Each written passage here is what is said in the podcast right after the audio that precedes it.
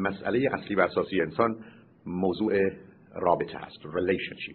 و اصولا ما بر اساس رابطه تعریف پیدا می‌کنیم بر اساس رابطه شکل و فرم شخصیت ما به وجود میاد رشد می‌کنه توسعه پیدا می‌کنه و من شما تبدیل به چیزی می‌کنه که هستیم. و معلومه که کنار این رابطه با گذشته زمان بعد از مدتی مسئله کامیونیکیشن یا ارتباط مطرح میشه. بنابراین آنچه که من شما هستیم نتیجه رابطه و ارتباطه. Relationship and communication.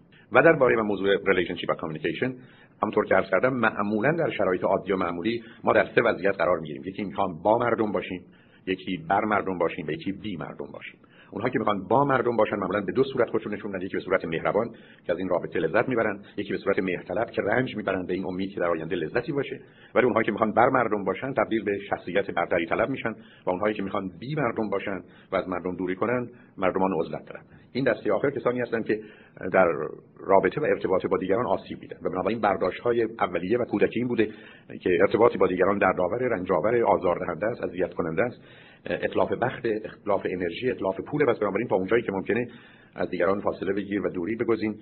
زیرا همون گونه که عرض کردم دلا خوب کن به تنهایی که از تنها بلا خیزد. این تنها و بدنها هستن که ازشون بلا میخیزه بنابراین به تنهایی خودت که غالب اوقات معناش از نظر این شاعر احتمالا جدایی بوده ولی جدایی با تنهایی متفاوته. زیرا جدایی بی او بودن است و تنهایی کس بودن. انسان رو به همچین رفتار رابطه دعوت می‌کنه.